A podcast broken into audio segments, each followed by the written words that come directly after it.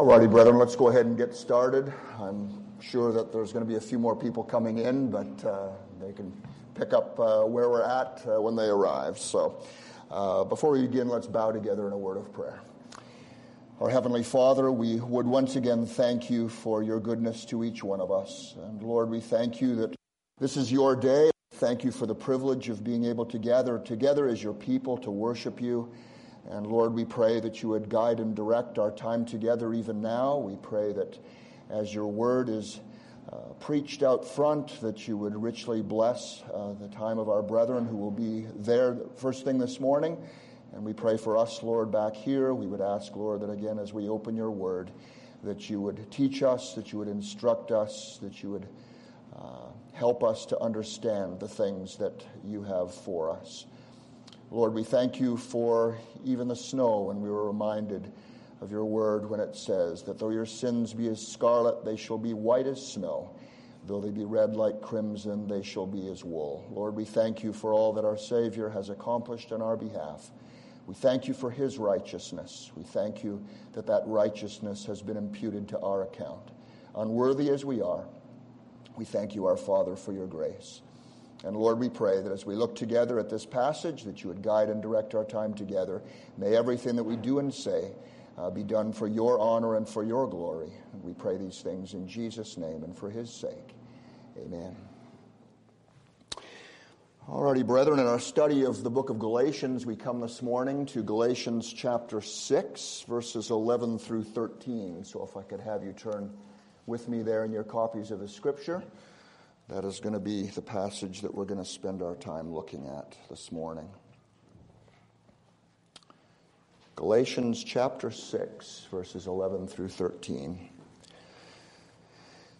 And here the Apostle Paul writes See with what large letters I have written to you with my own hand. All who want to make a good showing in the flesh try to compel you to be circumcised so that they will not be persecuted for the cross of Christ. For those who are circumcised do not even keep the law themselves, but they want to have you circumcised so that they may boast in your flesh. Uh, we've seen so far in our study in the book of Galatians, uh, especially from chapters 1 and verse 6 until now, that the Apostle Paul has remained steadfastly focused on the purpose for which he is writing to these believers. And as we will see this morning, the end of this epistle carries with it the same weight of urgency and seriousness and righteous indignation that the rest of it does. He hasn't let up for one second as we've gone through uh, this study here in the book. Back in Galatians chapter 1 and verse 3, he commended his readers to the grace of God. And as he did this, he said, Grace to you and peace from God the Father and our Lord Jesus Christ.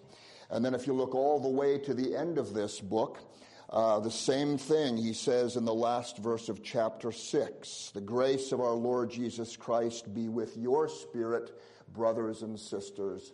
Amen. And in between, however, he devotes himself to express his deep concern for the spiritual well being of those to whom he is writing. And that is the reason why we do not find in the book of Galatians many of the more personal communications that we find in the other books. The other books we see frequently, especially toward the very end, salutations are given to various individuals, little personal anecdotes are given. But here in the book of Galatians, we do not find that. And the letter, as we've studied through it over the course of the past few months, was prompted by the heretical teachings of the Judaizers who were teaching the false man made gospel of salvation by works and the necessity of abiding under the government of the law.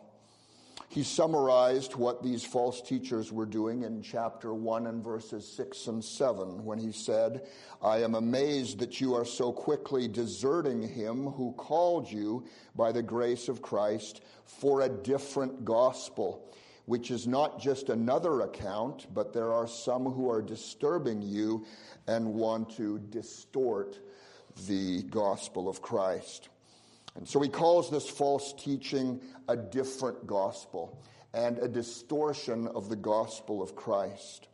Their gospel focused on the law, it focused on works, it focused on the flesh. It was a gospel completely contrary to that which Paul had originally ministered to these people when he first came to the city of Galatia. And what Paul preached was the true gospel, a gospel that underscored the truth that salvation is by grace through faith in Jesus Christ alone. And as a result, we as believers walk according to the Spirit and not according to the flesh. That's the gospel that the Apostle Paul preached when he first came to them. Well, the fact of the matter is that these two approaches to salvation are the only two that exist or have ever existed throughout the course of human history. The truth that genuine Christianity embraces focuses on grace, faith, and walking according to the Spirit. Scripture teaches clearly that God's way of salvation is the way of divine accomplishment. It is the way of grace through faith in the redemptive work of Jesus Christ and the enabling and sustaining power of God the Holy Spirit. All other ways are the ways of human achievement. All other world religions, when you boil them all down and you strip away all of the packaging that they have, at their very core, they are all the same. They all believe in a salvation that is based upon works righteousness. And that is why Jesus said in Matthew 7 and verses 13 through 14 enter through the narrow gate. For wide is the gate, and the way is broad that leads to destruction, and there are many who enter through it. For the gate is narrow, and the way is constricted that leads to life. And then he says that there are few who find it. To the natural man, the biblical gospel is foolishness and unattractive, and that is why so many are on the broad road that leads to destruction. But to the few, by the grace of God, genuinely believe it to be true, it is indeed the power of God unto salvation. Now, as we come to our text this morning, verse 11 through the end of the chapter is, Paul's parting salvo, if you will against the Judaizers. Up to this point, he has been exposing and condemning the error of their false teaching. But in the verses before us now, the Apostle Paul transitions into focusing or exposing and condemning the motives behind their false teaching. So, up to this point, it has been all about what they've been teaching. And now, as Paul picks this up, he's going to continue to the end by speaking about their motives. Why are these people teaching the things that they are teaching? Now, before he exposes their ungodly motives, Paul in verse 11 gives some insight into his own motives for preaching to these people the true gospel of divine grace and for writing this particular letter to them. He says, See with what large letters I have written to you with my own hand. See with what large letters I have written to you with my own hand.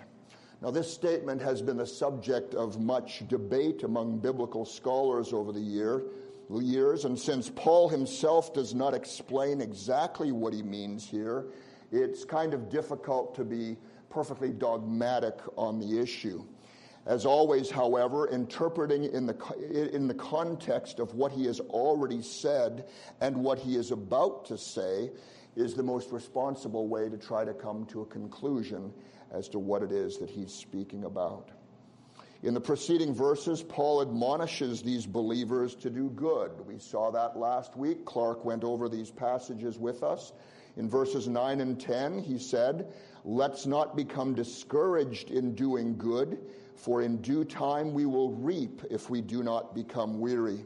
So then, while we have opportunity, let's do good to all people, and especially to those who are of the household of faith. And then, as we will see later on this morning in our Sunday school class, He's going to continue on in verses 12 and 13 by serving warning to the Galatians concerning the ungodly motives of the Judaizers. And so it would be reasonable for us to expect that this phrase that he includes in here in verse 11 has something to do with either both of these subjects or one or the other. And so he begins this statement with the words, see with what large letters. Now, some commentators have concluded that this statement refers to the length of the letter itself. Uh, he's referring to, the, to all that he's written. He's looking back on, he's looked back on all that he's written, and he's saying, I've written a large letter unto you. Uh, Tyndale, in his translation of the New Testament, translated these words Behold, how large a letter I have written unto you, singular. Uh, the King James Version, if uh, some of you may have that here, uh, says, Ye see how large a letter I have written unto you. Again, that's singular. And then in the Darby translation, Darby translates this phrase as, See how long a letter I have written to you. Now, these three translations would seem to indicate that Paul is here referring to the length of the epistle more than the character it's, the characters itself, as the phrase that is used in each of these examples is in the singular rather than the plural form. Most other translations, however, including, interestingly enough, the, King, the New King James Version, renders this phrase in the plural form, placing the emphasis on the characters rather than the whole of the letter itself. See with what large letters I have written to you with my own hand. Well, the latter part of the Greek phrase that is used here literally means in or with, which seems to place more emphasis on the characters rather than the letter itself. And in addition to that, the word translated large in each of these examples actually means large or great in the original and seems to point once again to the character, characters themselves and the relative size of them. It would appear then that for one reason or another, the apostle is purposefully drawing attention to the size of the characters in the writing of the letter. Now, at this point, I would say, in defense of Darby and Tyndale and uh, the translators of the King James Version, the latter part of this phrase rightly points to the fact that in all likelihood, the Apostle Paul wrote the entire book with his own hand. And the reason why that is a common understanding is because he uses here in this ver- verse the Greek word grapho, which means I am writing. And it is used here in the sense that refers back to what already has been written rather than what he is writing right now and what he is about to write. Now, this was unusual for the Apostle Paul. Normally, he dictated his letters to a scribe who did the actual writing, and then it was his custom at the end to personally write a salutation in his own handwriting. To the Corinthians, the Apostle Paul wrote in 1 Corinthians 16 and verse 21 I, Paul, write this greeting with my own hand. In Colossians chapter 4 and verse 8, he does exactly the same thing. I, Paul, write this greeting with my own hand. Remember my chains. Grace be with you. And then to the Thessalonians, he wrote in 2 Thessalonians 3 and verse 17, I, Paul, write this greeting with my own hand. This is the sign of genuineness in every letter of mine. It is the way I write. The reason why Paul did this is stated very clearly here in this second letter to the church in Thessalonica. He did it in order to prove that the letter actually came from him. During the time of the early church, it was common for forged documents to be circulated in the name of the apostles in order to try to gain credibility with the hearers. Paul refers to this deceptive practice in 2 Thessalonians 2 and verse 2 where he cautions them that they were not to be quickly shaken in mind or alarmed, either by a spirit or a spoken word or a letter seeming to come from us to the effect that the day of the Lord has come. So, what he's referring to here is that, that there were letters circulated throughout the churches, and they were telling these believers that the day of the Lord had already come. And so that was unsettling people. If the Lord has already come, why am I still here? Uh, and so Paul cautions them. He said, There are people who are doing this, circulating letters, seeming to be coming from us to the effect that the day the Lord, that the day of the Lord has come. And so it was Paul's common practice to dictate his letters to a scribe who would write what was said, and then to authenticate this letter at the end, he would personally write a short salutation.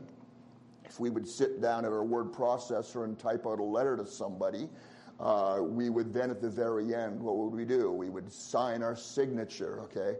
This is to verify that this letter is coming from me. You might not be able to tell it was coming from me if it's typed out, but you know that it was coming from me because I personally put my signature on it.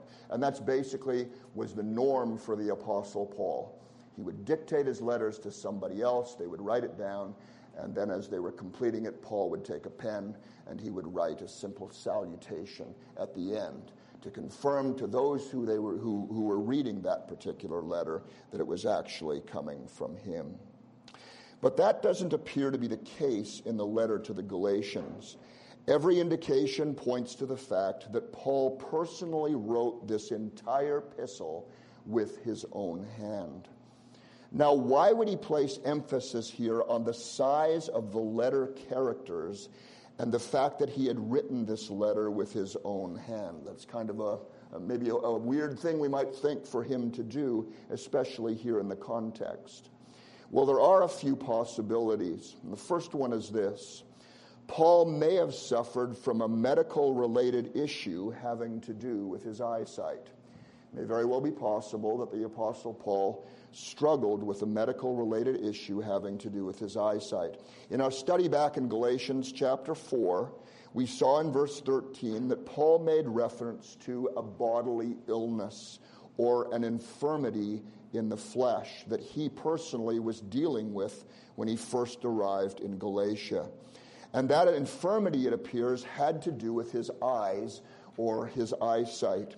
He wrote, You know, it was because of a bodily ailment that I preached the gospel to you at first. And though my condition was a trial to you, you did not scorn or despise me, but received me as an angel of God, as Jesus Christ. What then has become of your blessedness? For I testify to you that if possible, you would have gouged out your eyes and given them to me. If Paul's thorn in the flesh that he mentions in 2 Corinthians 12 and verse 7 involved some kind of an eye disease, then it would make perfect sense that Paul wrote in large letters in order to be able to see what it was that he was writing. So that's, that's the first possibility as to why he mentions that here. He may have suffered from a medical related issue having to do with his eyesight. But secondly, the second possibility is that large letters may also have been used by the Apostle Paul for emphasis. Large letters may have been used by the Apostle Paul for emphasis. Now, sometimes uh, we might sit down, and if we would sit down and write a letter, something that we really want to drive home or something that is at the central point of our letter, we may change what we do from the rest of the letter. We may go ahead and underline it. We may go ahead and increase the size of the font. We may go ahead and write in capital letters everything. I want you to, I want to draw your attention to what it is that I'm saying. It's very, very important. And it could very well be that the apostle Paul uh, wrote in large letters in order to, to be, to emphasize something. At this time, it was common under certain circumstances to use what were known as Greek uncials when writing. This type of writing is referred to as uncial writing or uncial script. This kind of writing was characterized by large, unconnected letters that could easily be seen. They were usually used as a means to draw one's attention to what it was that was written. This kind of lettering was most often used if you were going out into public and you were going to post a public notice. Normally, you would use uncial writing. This kind of lettering was most often used in that way if you wanted to post something in public. Most scribes of the day wrote in cursive, not only because it was more attractive to read, but also because it used less ink and it was a little bit more economical uh, to do that. Since this was the case, Paul may very well have written this letter in large, bold, unconnected lettering as a means to emphasize the importance of what it was that he was writing and was not so concerned necessarily about form. John MacArthur makes an interesting observation at this point when he says, perhaps by the unattractive uncials, Paul was expressing a picture that serves purposely to contrast his priorities with those of the Judaizers, who, like the scribes and Pharisees they emulated, were primarily concerned with appearance, with making a good showing in the flesh. So it may very well be that that was the purpose of the Apostle Paul, to differentiate even in his writings the difference between him and the Judaizers. well, in considering both of these possibilities, that Paul wrote in large letters due to a physical infirmity that he had, and or he wrote this way for emphasis, it may very well be that he pointed this fact out to the Galatians to underscore the difference between his own motives and those of the Judaizers. When the Apostle Paul first came to Galatia, he was not about impressing them with great oratorical skill, scholastic achievements, personal giftedness, and shallow, superficial formality. And he reminded them of the fact that they had accepted the clear, simple preaching of the gospel with gladness, in spite of his unattractive appearance. In other words, what Paul was saying was this Because of my poor eyesight, you know how hard it is for me to write with my own hand. And I am purposefully and personally writing this entire letter to you in these large letters to emphasize the importance and urgency of the issue at hand. Unlike the false teachers, I am deeply concerned about your spiritual well being. Therefore, behold, with what large letters I have written to you with my own hand. From this statement, Paul now moves on in verses 12 and 13 to condemn the motives of these false teachers for teaching their legalistic perversion of the gospel of Christ. They had three primary motives for doing what they were doing and teaching what they were teaching. And the Apostle Paul, here in verses 12 and 13, lays these motives very clearly out for them. First of all, the apostle, the, the apostle underscores the fact that the Judaizers were motivated by religious pride. The Judaizers were motivated by religious pride. And Paul points this out in the very first part of chapter 12. He says, All who want to make a good showing in the flesh try to, try to compel you to be circumcised. He says here very clearly what their motive was. They desired to make a good showing in the flesh. These people had no desire to please God by means of a genuine inward righteousness. Rather, all that they were interested in was impressing men through the means of outward legalism. That was what they were all about. It was in regard to such spiritual pride that the Lord Jesus warned his hearers about repeatedly in the Gospels. In Luke 18, in verses 9 through 14, Jesus spoke a parable intended specifically for those who trusted in themselves that they were righteous and treated others with contempt. he said, Two men went up into the temple to pray, one a Pharisee and the other a tax collector. The Pharisee, standing by himself, prayed thus God, I thank you that I am not like other men, extortioners, unjust, adulterers, or even this tax collector. I fast twice a week. I give tithes of all that I get. But the tax collector, standing far off, would not even so much as lift his eyes up to heaven, but beat upon his breast, saying, God be merciful to me, a sinner. I tell you, this man went down to his house justified rather than the other. For everyone who exalts himself will be humbled, but the one who humbles himself will be exalted. The Apostle Paul himself warned the believers in Colossae about these same kind of arrogant and proud religious leaders. He wrote to them in Colossians 2 and verse 8 See to it that no one takes you captive by philosophy and empty deceit, according to human tradition, according to the elemental spirits of the world, and not according to Christ. The human traditions and elemental spirits of the world refer not only to the ceremonial laws and the rituals under the old covenant, but to any and all external religious activities that are, as he says, not according to Christ.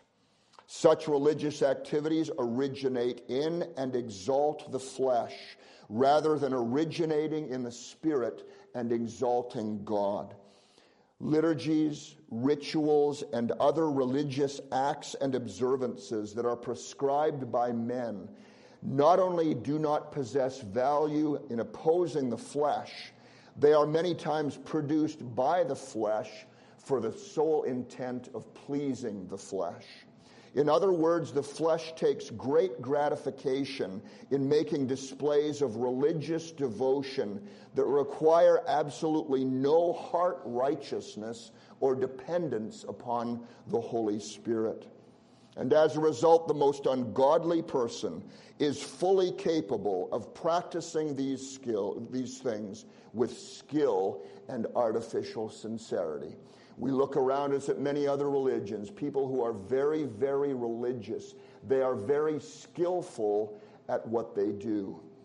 But it is not something that is, comes from a, a heart righteousness or dependence upon the Holy Spirit. Rather, it is dependent upon the flesh. And no religion that relies on such things has any part in Christ. No act or ritual or ceremony that anyone might perform can add any value whatsoever to the work that the Lord Jesus Christ has accomplished himself on Calvary's cross. It adds no value whatsoever. What Christ accomplished is absolutely perfect and in every way complete. There is nothing that we can possibly add to it. When our Lord Jesus declared on the cross, It is finished it was finished. There was absolutely nothing else that needed to be done. All that was required to secure our salvation, the Lord Jesus has accomplished on our behalf. There was nothing left to do. And Isaiah makes this truth abundantly clear when he wrote that God will see of the travail of Christ's soul and what? He will be satisfied. And since God is satisfied with the redemptive work of Christ, who do we think that we are if we believe that we could in any way add anything to it? Such a belief is rooted in utter pride and utter arrogancy. And this is exactly the point that the Apostle Paul is making here. These Judaizers were motivated by religious pride. Their desire was to make a good showing in the flesh. That is what, why they were doing what they were doing. And so Paul points out here, then, first of all, as far as the motives of these Judaizers, that their first, mo- that their first motive was driven by religious pride. But secondly, I want us to note this morning, and the Apostle Paul brings this out, the Judaizers were not only motivated by religious pride, but they were also motivated by cowardice. They were motivated by cowardice. This point is brought out by Paul in the end of verse 12. He says, All who want to make a good showing in the flesh try to compel you to be circumcised. And then he says this simply so that they will not be persecuted for the cross of Christ. This is the second motion, uh, motivation, so that they will not be persecuted for the cross of Christ. Their advocation of legalism not only stroked their fleshly egos, but they also did it to protect their own lives and their material welfare. That was the motive behind what they were doing. These people were not willing to suffer for the sake of following the person of Christ. They understood very well the truth that Paul reminded Timothy of that all who desire to live a godly life in Christ Jesus will be persecuted. Jesus himself said in John 15, Remember the word that I said to you, a servant is not greater than his master. If they persecuted me, they will also persecute you. The Judaizers were perfectly happy to use the name of Christ. They were content to attend church on a regular basis and to go through all of the motions that everybody else was doing every time that the congregation met together. The point of contention in reality to them was what the cross of Christ truly represented. That was the issue in their mind. It was an offensive symbol, not only to them, but to all of the world around them. From the first century until now, the universal symbol of Christianity is the cross. Under the Romans, crucifixion was not only a cruel and agonizing means of execution, it was also meant to humiliate and to, de- to degrade the one that was crucified. This means of execution was usually reserved for enemies of the state and it was carried out publicly in order to deter others from committing similar crimes.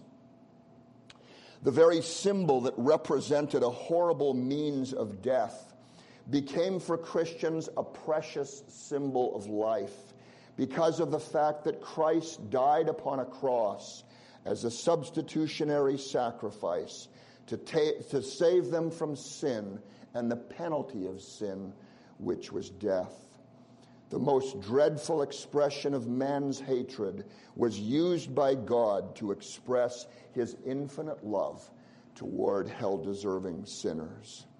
For the Christian, the cross does not merely refer to a wooden structure, a means of execution on which Christ died. Rather, the cross represents the entire redemptive work of God that Christ's death on the cross accomplished for sinners. And as a consequence, the cross is offensive to the unregenerate person because it allows no place for human pride, status, or achievement. The cross has always been and always will be an offense to all who are trusting in their own good works in order to save them. The preaching of the cross, as Paul stated to the Corinthians, is a stumbling block to the Jews and to the Gentiles it is utter foolishness. And to such people, the cross is not an object of neutrality. All persons, religious or not, nominally Christian or not, who deny or reject the sufficiency of Christ's sacrifice for the sins of men are referred to by the Apostle Paul as the enemies of the cross of Christ, whose end is destruction their God is their belly, and their glory is in their shame, who mind, who's with minds set on earthly things. And thus the Judaizers, even though they themselves professed to be Christians, they continued to trust in themselves and had no genuine allegiance to the cross of Christ. They hoped that adherence to outward forms such as circumcision would minimize offense to other Jews and to other Gentiles and therefore protect themselves from persecution. Well, the reality is that the world has no problem with legalists, do they? I believe that Um, Pastor Bill mentioned that last week in the sermon. The world has no problem with legalists. In fact, the devil himself has no problem with them at all either. Jesus said to the religious leaders of his day, Why do you not understand what I say? It is because you cannot bear to hear my word. You are of your father the devil, and your will is to do your father's desires. He was a murderer from the beginning and does not stand in the truth because there is no truth in him.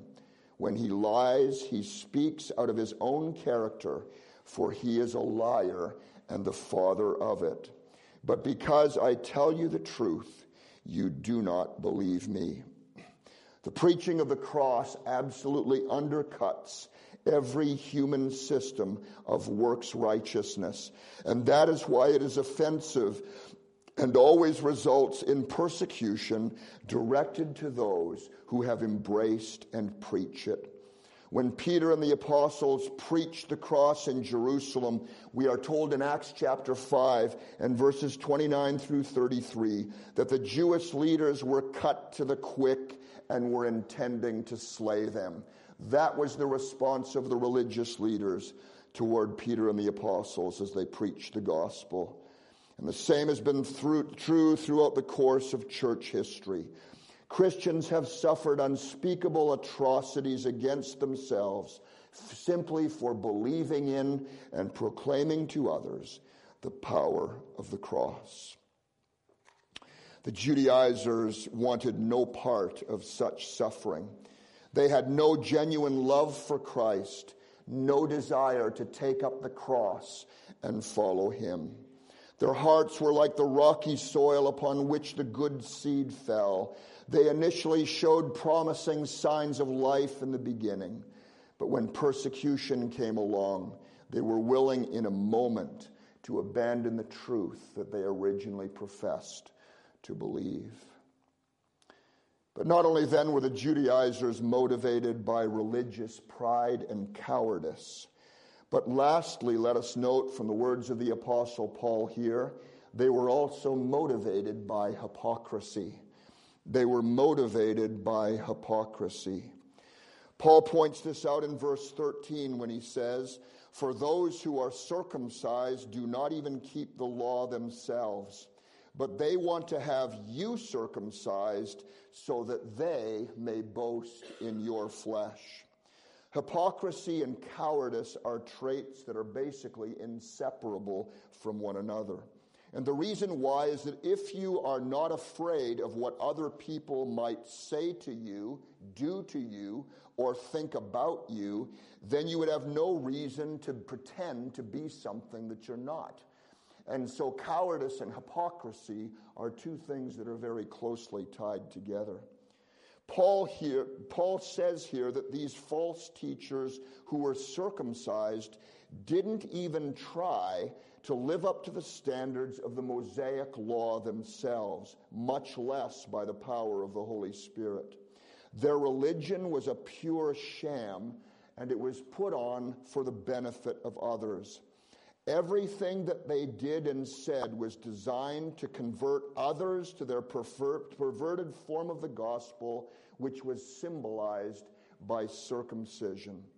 Paul says here, they desire to have you circumcised, Paul writes, in order that what? They may boast in your flesh. Even though they themselves never kept it, the Judaizers worked feverishly to win converts to the law so that they could brag about how effective they were themselves in gaining proselytes.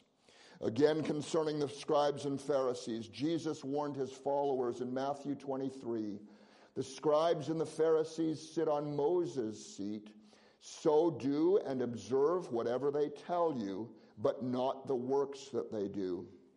For they preach, but do not practice. They tie up heavy burdens hard to bear and lay them on people's shoulders, but they themselves are not willing to move them with one finger. Woe to you, scribes and Pharisees, hypocrites, for you travel across sea and land to make a single proselyte, And when he becomes a proselyte, you make him twice as much a child of hell as yourself. The great burden that the scribes and Pharisees placed on the shoulders of men was the unbearable burden of salvation by works. And because of their hypocrisy, they were not burdened by it themselves. But to the conscientious Jew, a burden such as this was unspeakably frustrating and hopeless.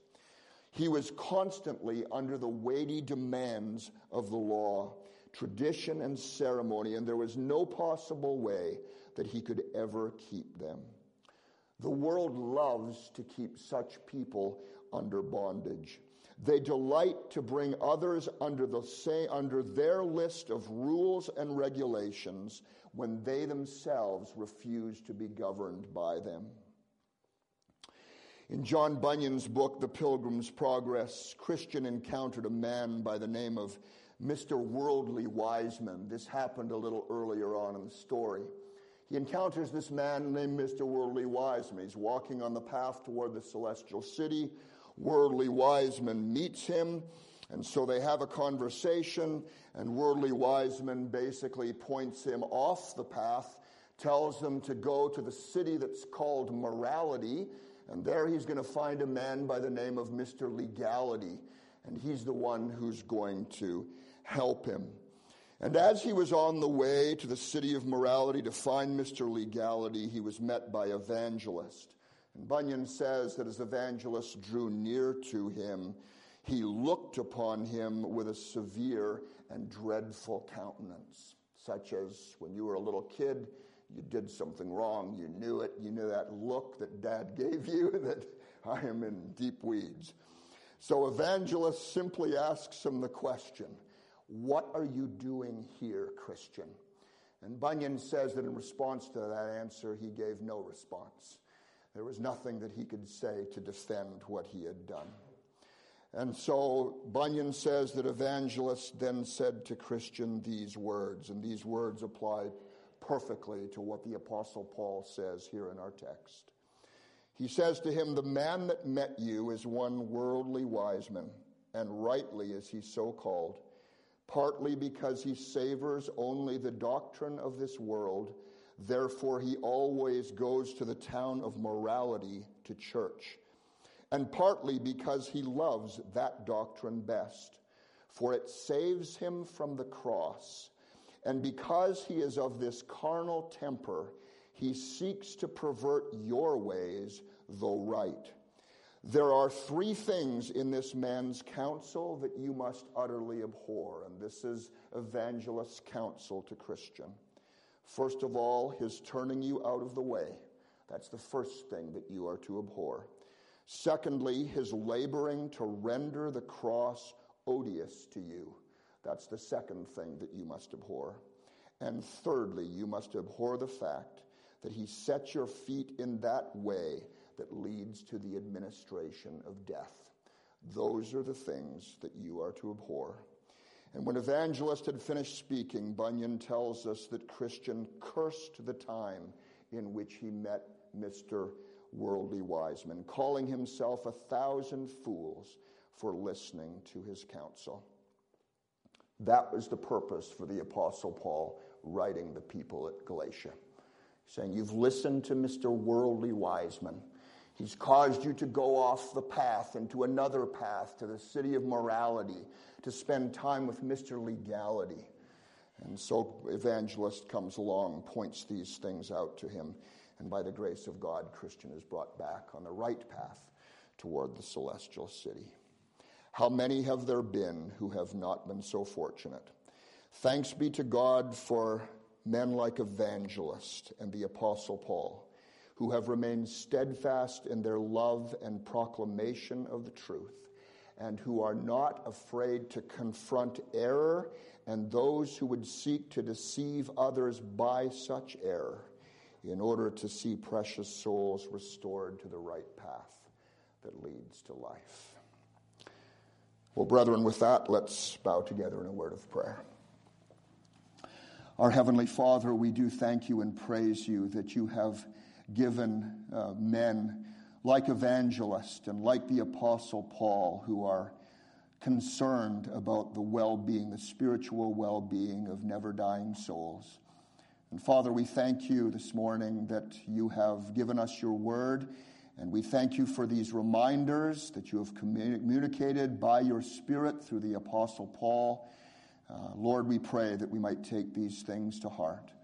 Father, we thank you that all scripture is given by inspiration of God and that it's profitable for doctrine, for reproof, for correction, and for instruction in righteousness, that the man of God may be perfect and thoroughly furnished for all good works. Father, we pray that you would accomplish whatever purpose you would have in each one of our lives this morning as we consider these things. Uh, glorify your name in our coming time together of discussion. Lord, we pray that in all that is said and done, that your name would be glorified. We pray this in Jesus' name and for his sake. Amen.